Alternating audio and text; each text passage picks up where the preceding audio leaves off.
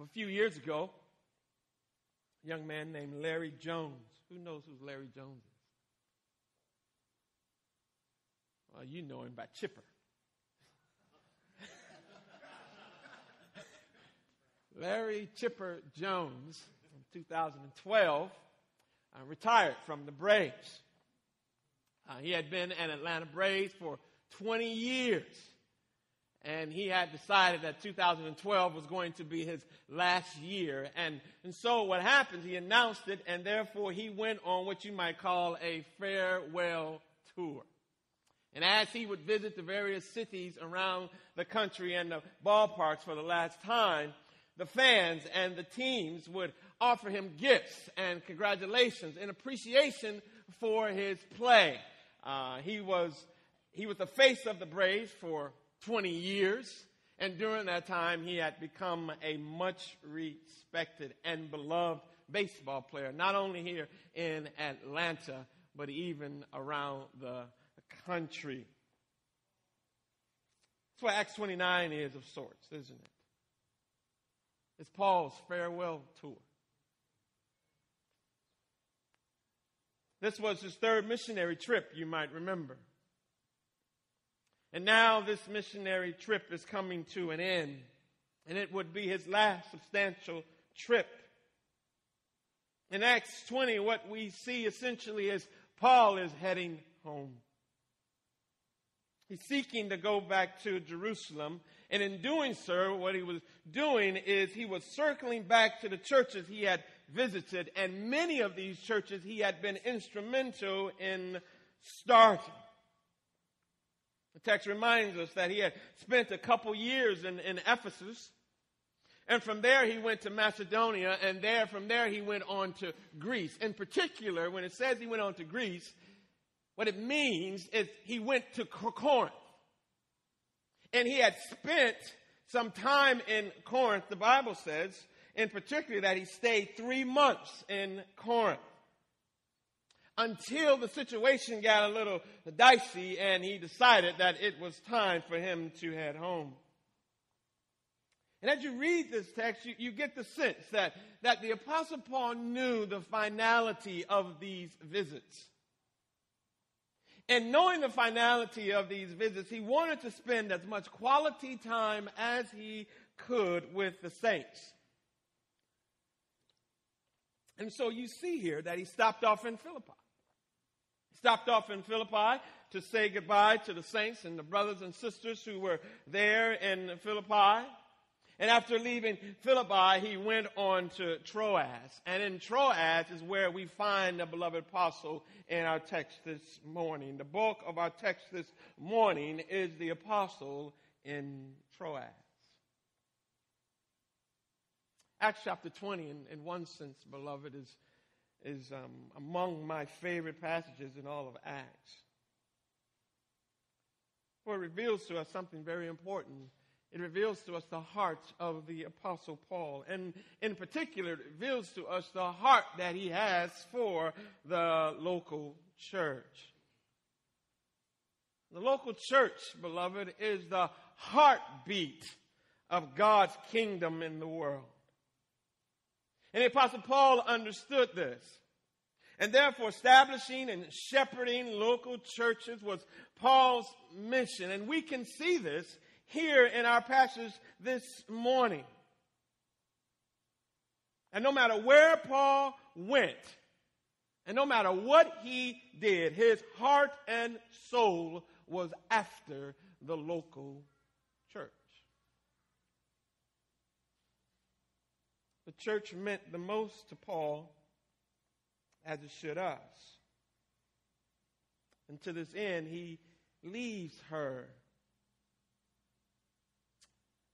with as much encouragement as possible. He wants her to be strong. He, he wants her to remain steadfast. He desires for her to be faithful. And therefore, he offers to her encouragement. Encouragement. There are few words, beloved, that appear more frequently with more significance in the Bible than the word encouragement. Encouragement. The Greek word is parakaleo. Compound word. It comes from the prefix para, which means alongside of, like parallel. And the verb kaleo, which means to call. Parakaleo means called to call alongside of, to be called alongside someone, to encourage them, to strengthen them, to offer them hope.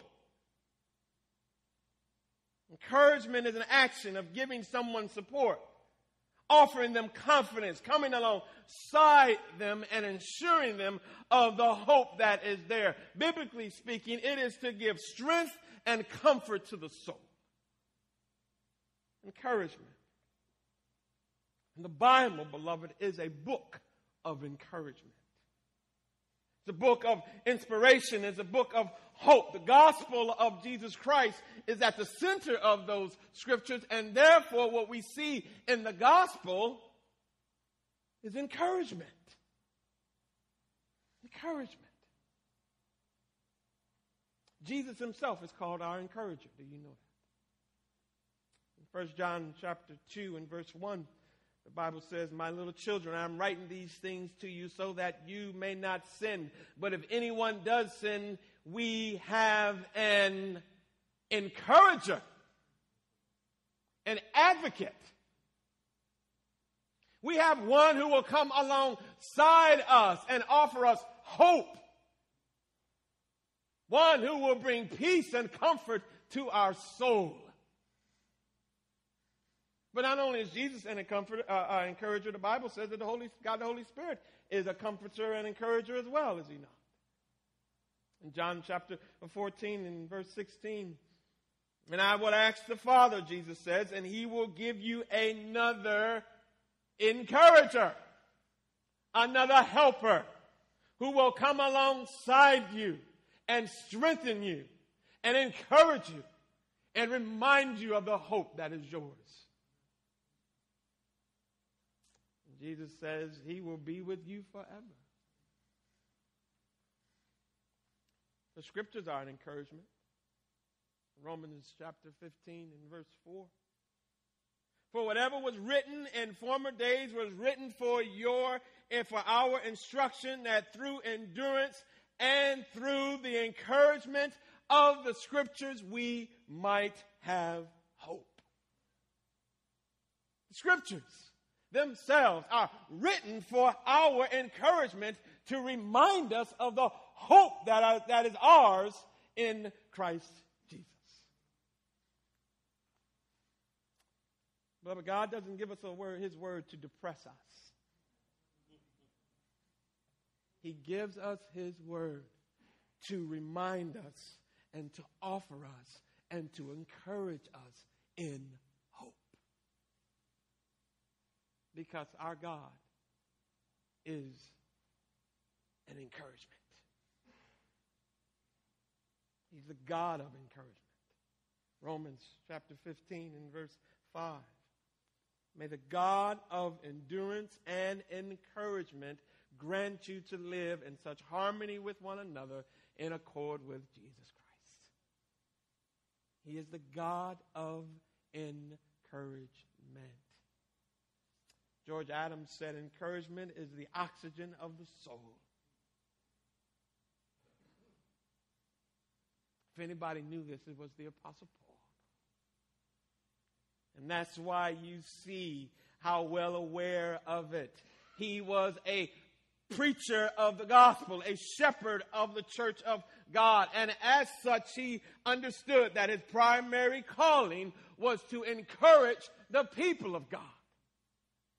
Encourage them. And this passage here, this all of chapter 20 is a classical example of this. Verse 1 begins with encouragement. Verse 12 ends with encouragement. Whole passage, beloved, is centered on biblical encouragement. What are the means of encouragement we see in this passage? Well, I want to suggest to you there are two. Two important, practical, and even indispensable means of the encouragement of the saints. The Bible reminds us this morning, if you will look with me, that encouragement comes through presence and comes through preaching. There's two ways that the God desires his people to be encouraged through presence and through preaching. Notice Paul's presence. The first means we see of God's encouragement to God's people is being in community together. Verse 1 Paul sent for the disciples, and after encouraging them, he said farewell and departed Macedonia. He sent for the disciples. Why did he send for the disciples? He sent for the disciples, beloved, because he wanted to be in the company of the saints in Macedonia one last time. Because there, beloved, we find the encouragement of the Spirit in the midst of the fellowship of the saints.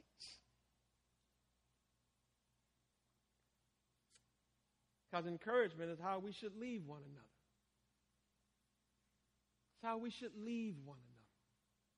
Don't you see that? Before he left them, before he said his final farewell, the Bible says that he encouraged them.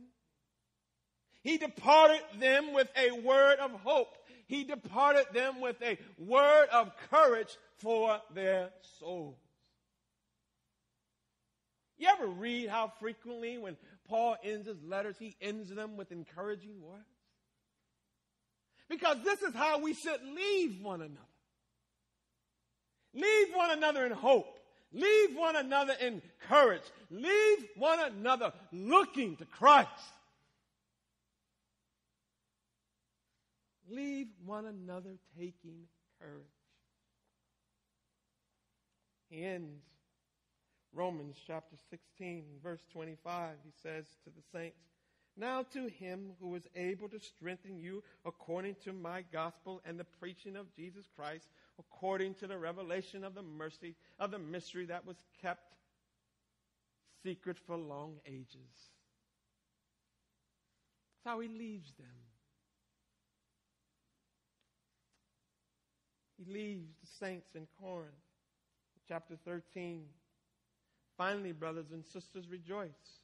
Strive for full restoration. Encourage one another. Be of one mind. Live in peace. And the God of love and peace be with you all.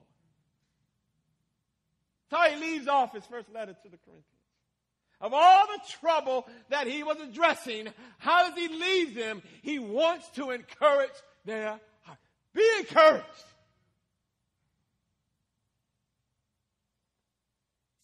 He leaves off the letters to the Philippians.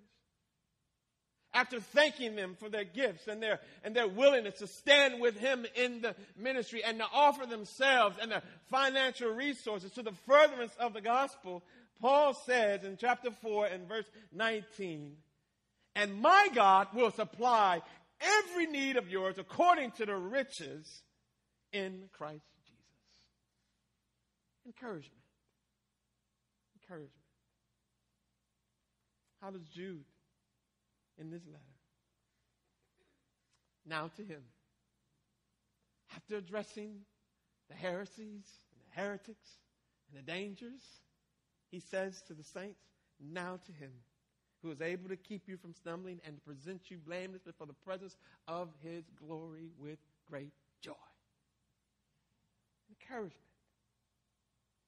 This is the nature of biblical encouragement in community, beloved. Not only do we greet one another with joy, but we leave one another the same way. We leave one another encouraged. We leave one another looking in hope to Christ. Why? Because this is the way we love one another. It's not only how we leave one another, this is how we should love one another. This is how Paul loved them. Paul spent time with the saints, and he spent time with his brothers in the Lord. After he had left off with the disciples and encouraged them in verse 1, notice what it says in verse 3 that after three months in Greece and Corinth, he returned back to Macedonia. He's tracking back, and with him, some of his dearest friends in ministry. They were an encouragement to him, and likewise he to them. He loved them. And Paul was in fellowship because this is where Christian love is fostered. This is where we find encouragement. And this is where Christian love is experienced. And these in the ministry with Paul, they were some of his dearest friends. Dearest friends, beloved. Timothy was with him. You know what he says about Timothy? Philippians chapter 2 and verse 19. For I have no one like him. Have no one like him, Paul says, who will genuinely be concerned for your welfare. Aristarchus was there. Know what he says about Aristarchus? In Colossians chapter 4 and, and in Philemon, uh, Philemon 20, verse 24. He called Aristarchus his fellow worker and his fellow prisoner. There was a bond, there was a brotherhood. Tychicus was there. Know what he says about Tychicus in Ephesians chapter 6, verse 21? He called him a beloved brother and a faithful minister in the Lord. These were his brothers. These were not just his friends, these were his co laborers. These were the means through which God used to encourage Paul's heart. And these were the ones that Paul gave his life to in encouraging them. They spent time together. They served together. They worshiped together. They prayed together. They studied together. And thus they learned to encourage one another because they loved each other.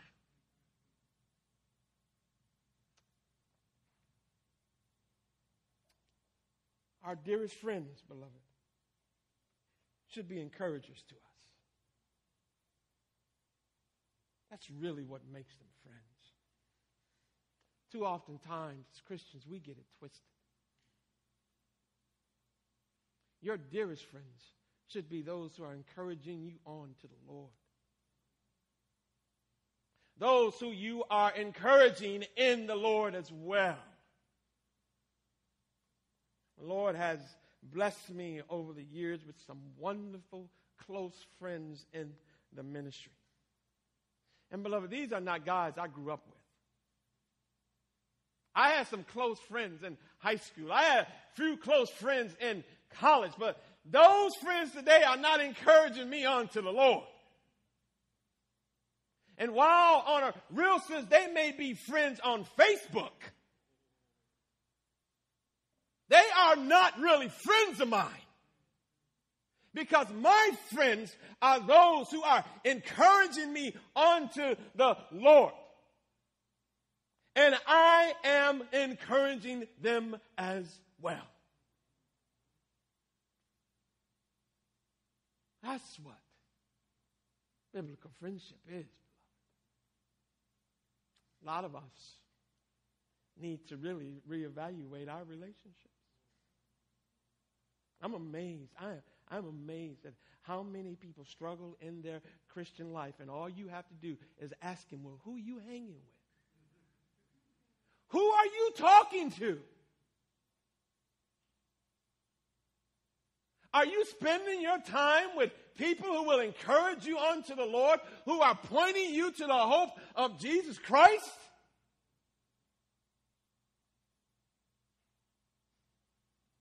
This is what friends do. They not only leave you encouraged, but they love you encouraged. Now, beloved, that does not mean that we should not have unsaved friends. But it does mean that even your unsaved friends should be receiving from you encouragement in the Lord. Not to continue encouraging them in their foolishness. And I bet you my last dollar that if you do that, they won't be close friends for long. And you will find, beloved, that your dearest, most precious friends will be those who encourage you to hope in Christ. Songwriter had it right, beloved. Blessed be the ties that bind our hearts in Christian love. The fellowship of kindred minds is like to that above. Encouragement, beloved, comes indeed from presence. It's being there. It's being in the midst of the saints. And leaving and loving one another with biblical, Christ centered hope. But not only did the encouragement come through Paul's presence, you see here that the encouragement also came through Paul's preaching. And Paul was not just present with, present in, with these saints, but notice that when he gets to Troas, the encouragement was that Paul was eager and willing to share his gift and the encouragement was in the preaching of the word. In verse 7, it says, On the first day of the week, when we were gathered together to break bread, bread, Paul talked with them, intending to depart on the next day, and he prolonged his speak, his speech until midnight. Beloved, the saints were gathered together for worship. It was Sunday evening service. Notice what happened. They broke bread. They celebrated the Lord's Supper. And they heard the word proclaimed. It was a fellowship of the word and the sacrament, with the emphasis in this text upon the word. With an emphasis upon the word upon the word preached. And notice the characteristics of Paul's sermon here. First of all, it was a long sermon. The Bible wants us to know that Paul's preaching on this occasion was not a sermonette for Christianettes. Had substance to it. It was robust. It took time. And he took his time as well. We don't know how long Paul preached, but no doubt it was an extended amount of time. No doubt he preached for a few hours. For the saints would have gathered on this Sunday evening after work, and as they were gathering in, began to get dark, for there was a need for lamps. There was a need for lighting. The night had come upon them. No doubt there were those there, like some of you, who would have thought Paul was going too long.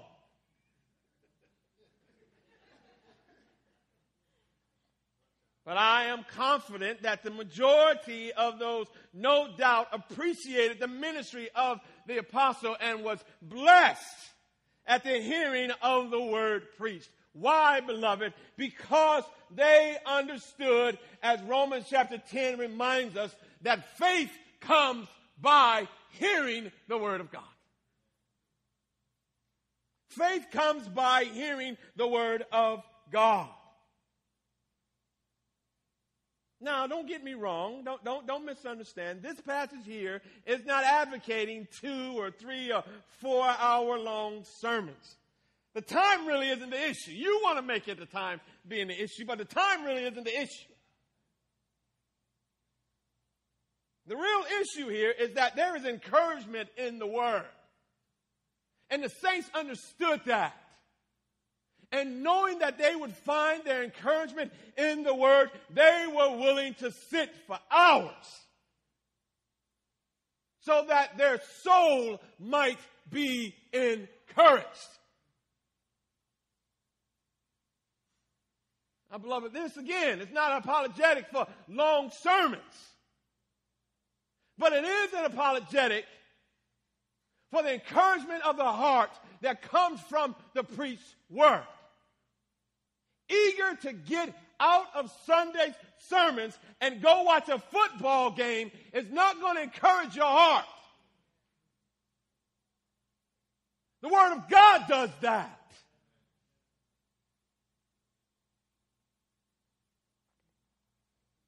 That's why Peter says, 1 Peter chapter 2 and verse 2, like newborn infants, long, he says, long for the pure spiritual milk, the milk of the word that you may grow up into salvation. You grow up by hearing the word preached.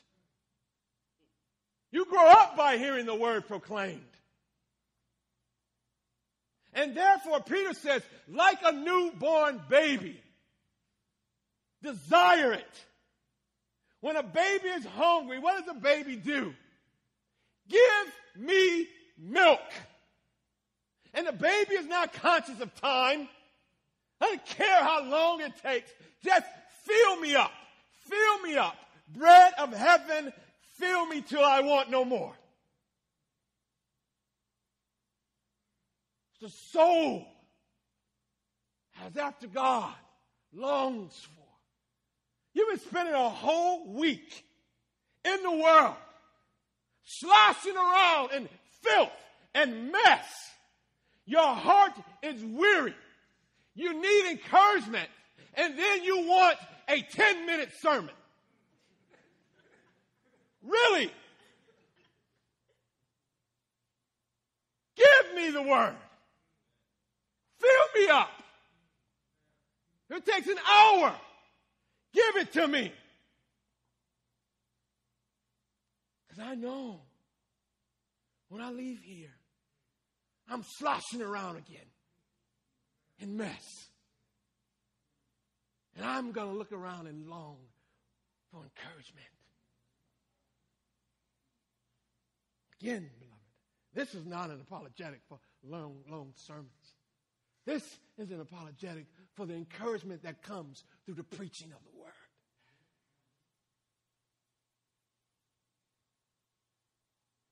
It's a long sermon, no doubt.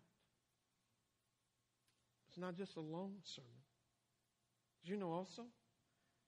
For some reason, it was a lethal sermon.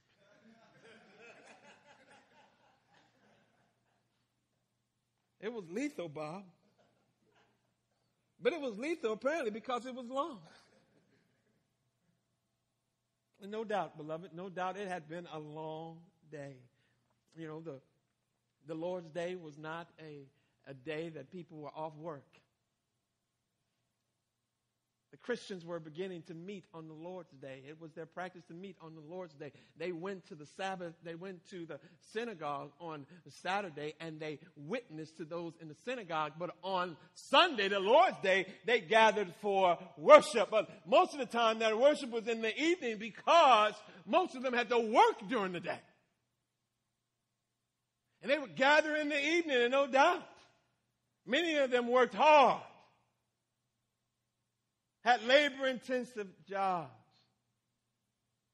And at least one of them could not bear up under the length. His name was Eutychus, described here as a young man. Eutychus, you know his name literally means fortunate. Fortunate one, one who has good fortune. Today the world would say he's lucky. They'd probably nickname. They called him Lucky. Unfortunately for the fortunate one, he fell asleep. He wasn't in pews, He wasn't in chairs like some of us, but he was in the upstairs window. Now, beloved, I don't think you should uh, throw any kind of despairing thoughts and remarks at Eutychus. This is a long day. And he's desiring to be encouraged by the word. The place where they're meeting in the upper room is packed. They're meeting on the second floor. It's packed in the upper room, and the only seat that Eutychus could probably find is in the windowsill, up in the balcony. And rather than go home, because it's too full and it's too hot and it's uncomfortable, he wants to hear the word proclaimed. And he's going to hear it any by any means necessary. If I have to sit in the windowsill, then I will sit here and hear Paul preach. And there he was, sitting there, and no doubt the air conditioning wasn't working. It was growing hot. Paul was growing long. And it was growing late. And his eyes just could not stay away.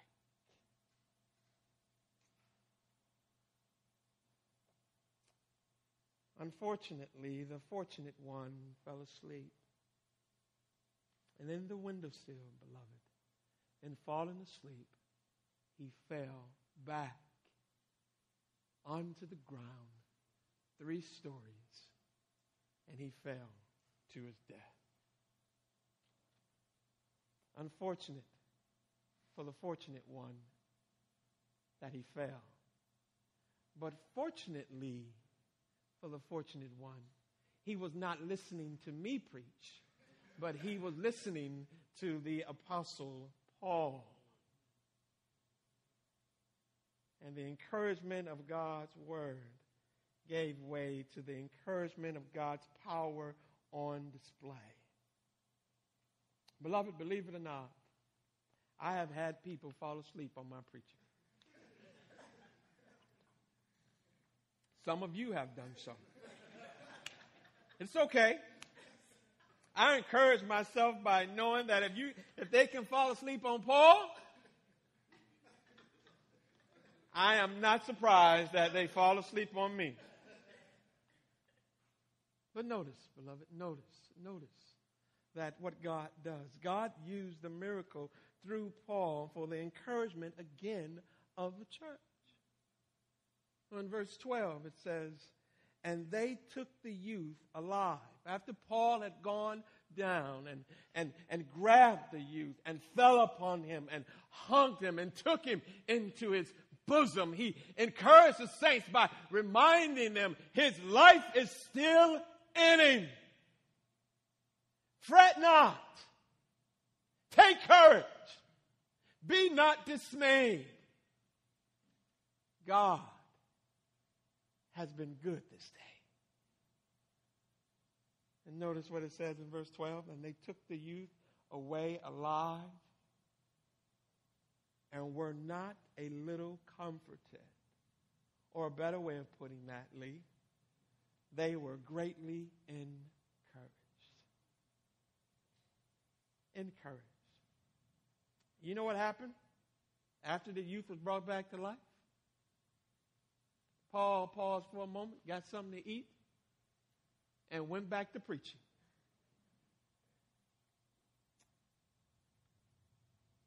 You know why, beloved? You know why Paul did that? You know why he had such a long sermon? Because it was a loving sermon. You do understand that, don't you? It was a loving sermon. Why did he speak for such a long time? the Bible says in verse 7. He prolonged the speaking because he was departing from them on the next day. He was departing from them on the next day. His preaching was full of affection for them.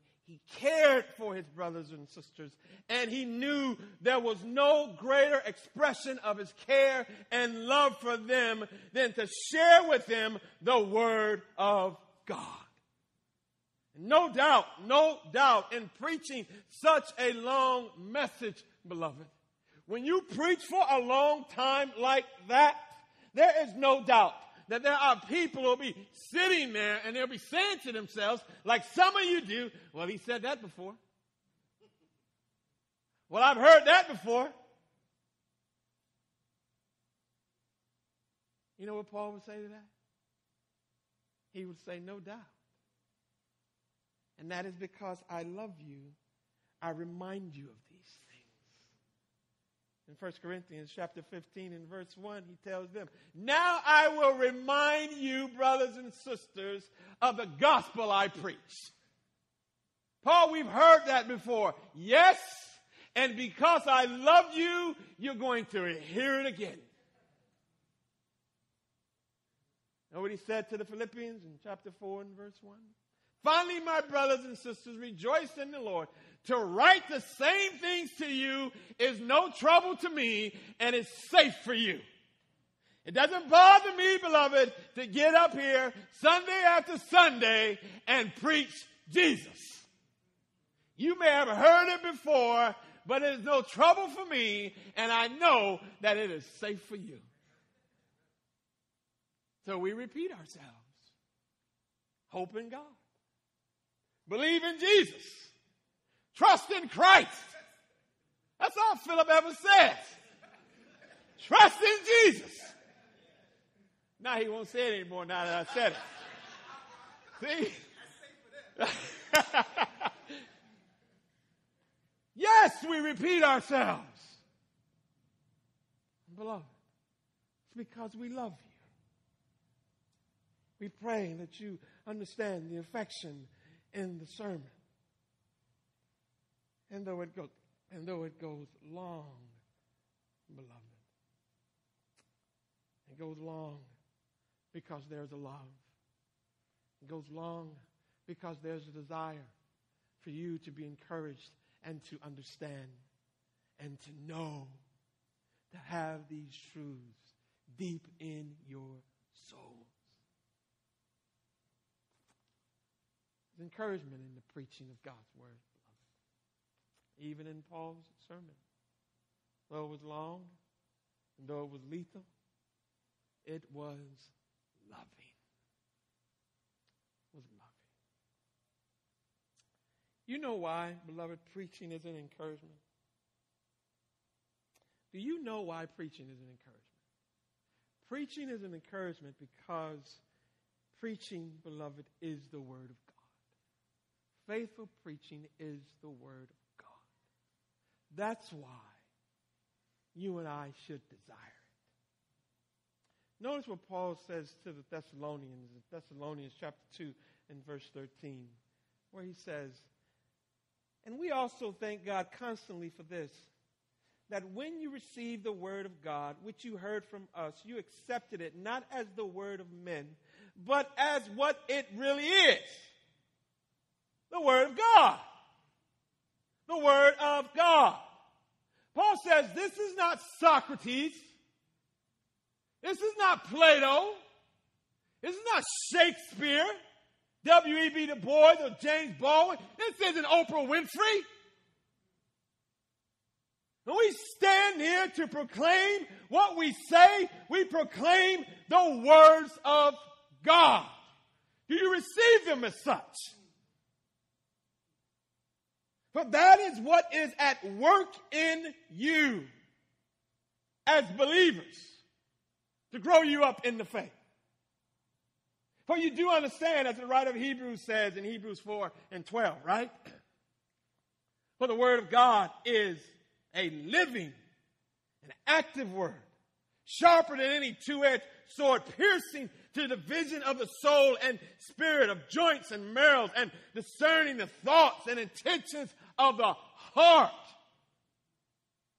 It is heart surgery. You don't want somebody to rush when they're performing surgery on your heart. Take your time, Doc. Take your time. That's why the word preaching is an encouragement. And those who know that, they say, like the psalmist, the word of God is more precious than a thousand pieces of silver. It is sweeter than the honeycomb. Because, beloved, in the faithful preaching of the word, what happens is that you and I see and taste that the Lord is good. There is nothing more encouraging to the saints than the promises of God. And where are they contained? In the Word of God.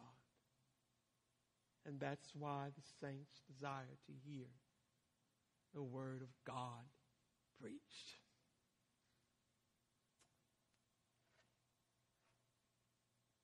encouragement of the church, beloved,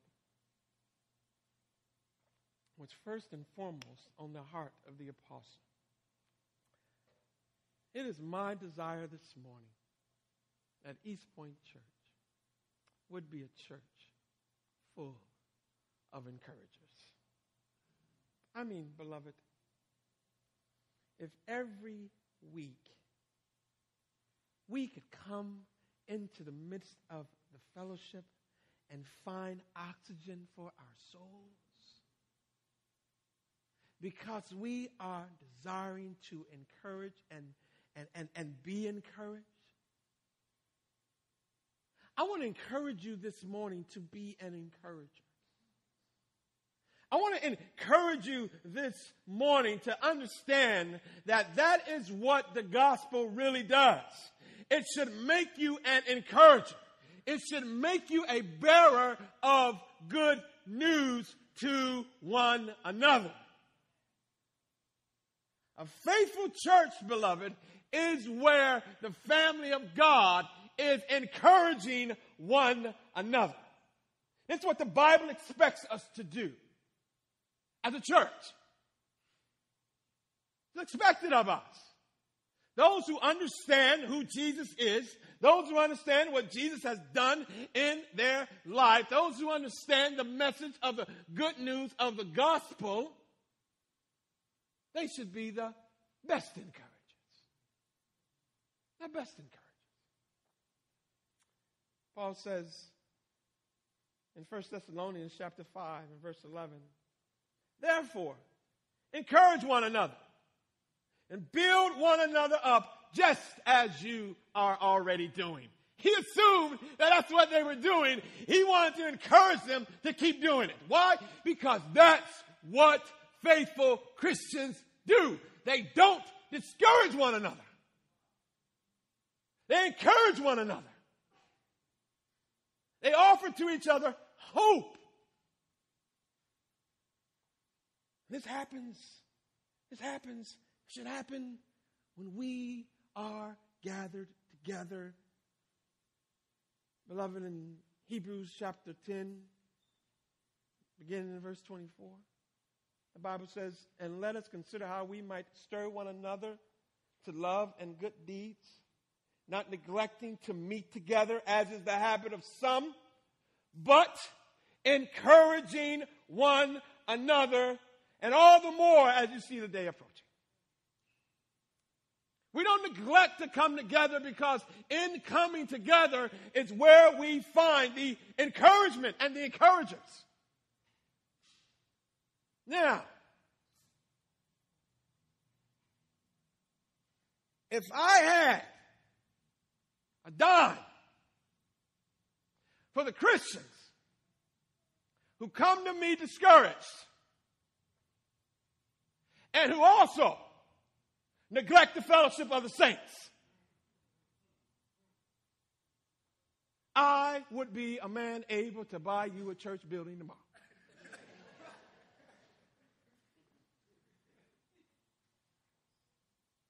Saints are discouraged. The first thing I want to ask them are, are, are you in the fellowship of the believers? Are you neglecting to come to church? Are you in Bible study? Do you attend some discipleship group? Are you in a home fellowship group? Are you gathering where the saints are gathered? Are you praying with the saints? Are you studying with the saints? Are you serving with the saints? That's where your encouragement comes from. And your discouragement could be due directly to the fact that you are neglecting the place where encouragement is.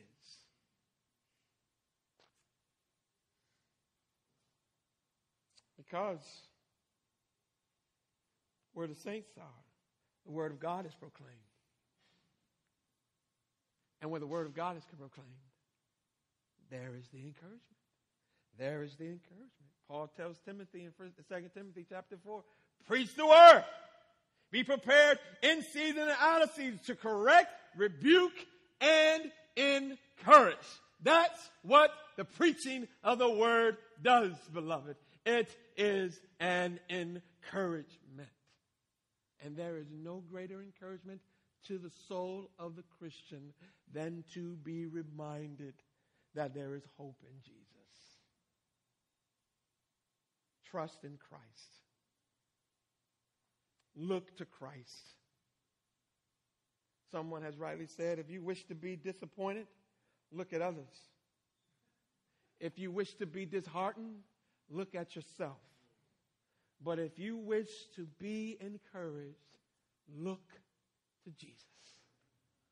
Look to Jesus. This is why, beloved, we don't point people to ourselves. This is why we don't point people to other people. We point each other to Jesus. This is why Paul said in 2 Corinthians in chapter 4 that we don't preach ourselves. We preach Christ. And if we are to be a fellowship of the word, beloved, we must be a fellowship of encouragement. And you do understand that the encouragement doesn't stop when I sit down. No, beloved. Let it continue. Find someone today Find someone today to offer encouragement. Find someone to encourage in the gospel. Find someone to point to Jesus. East Point Church will be a better place and you will be glad that you did. Point someone to Christ today. Be an encourager. That is who Christ is. That's who God the Holy Spirit is. That is the word that you heard this morning. I pray that that would be the lifeblood of every Christian in here this morning. Let's pray.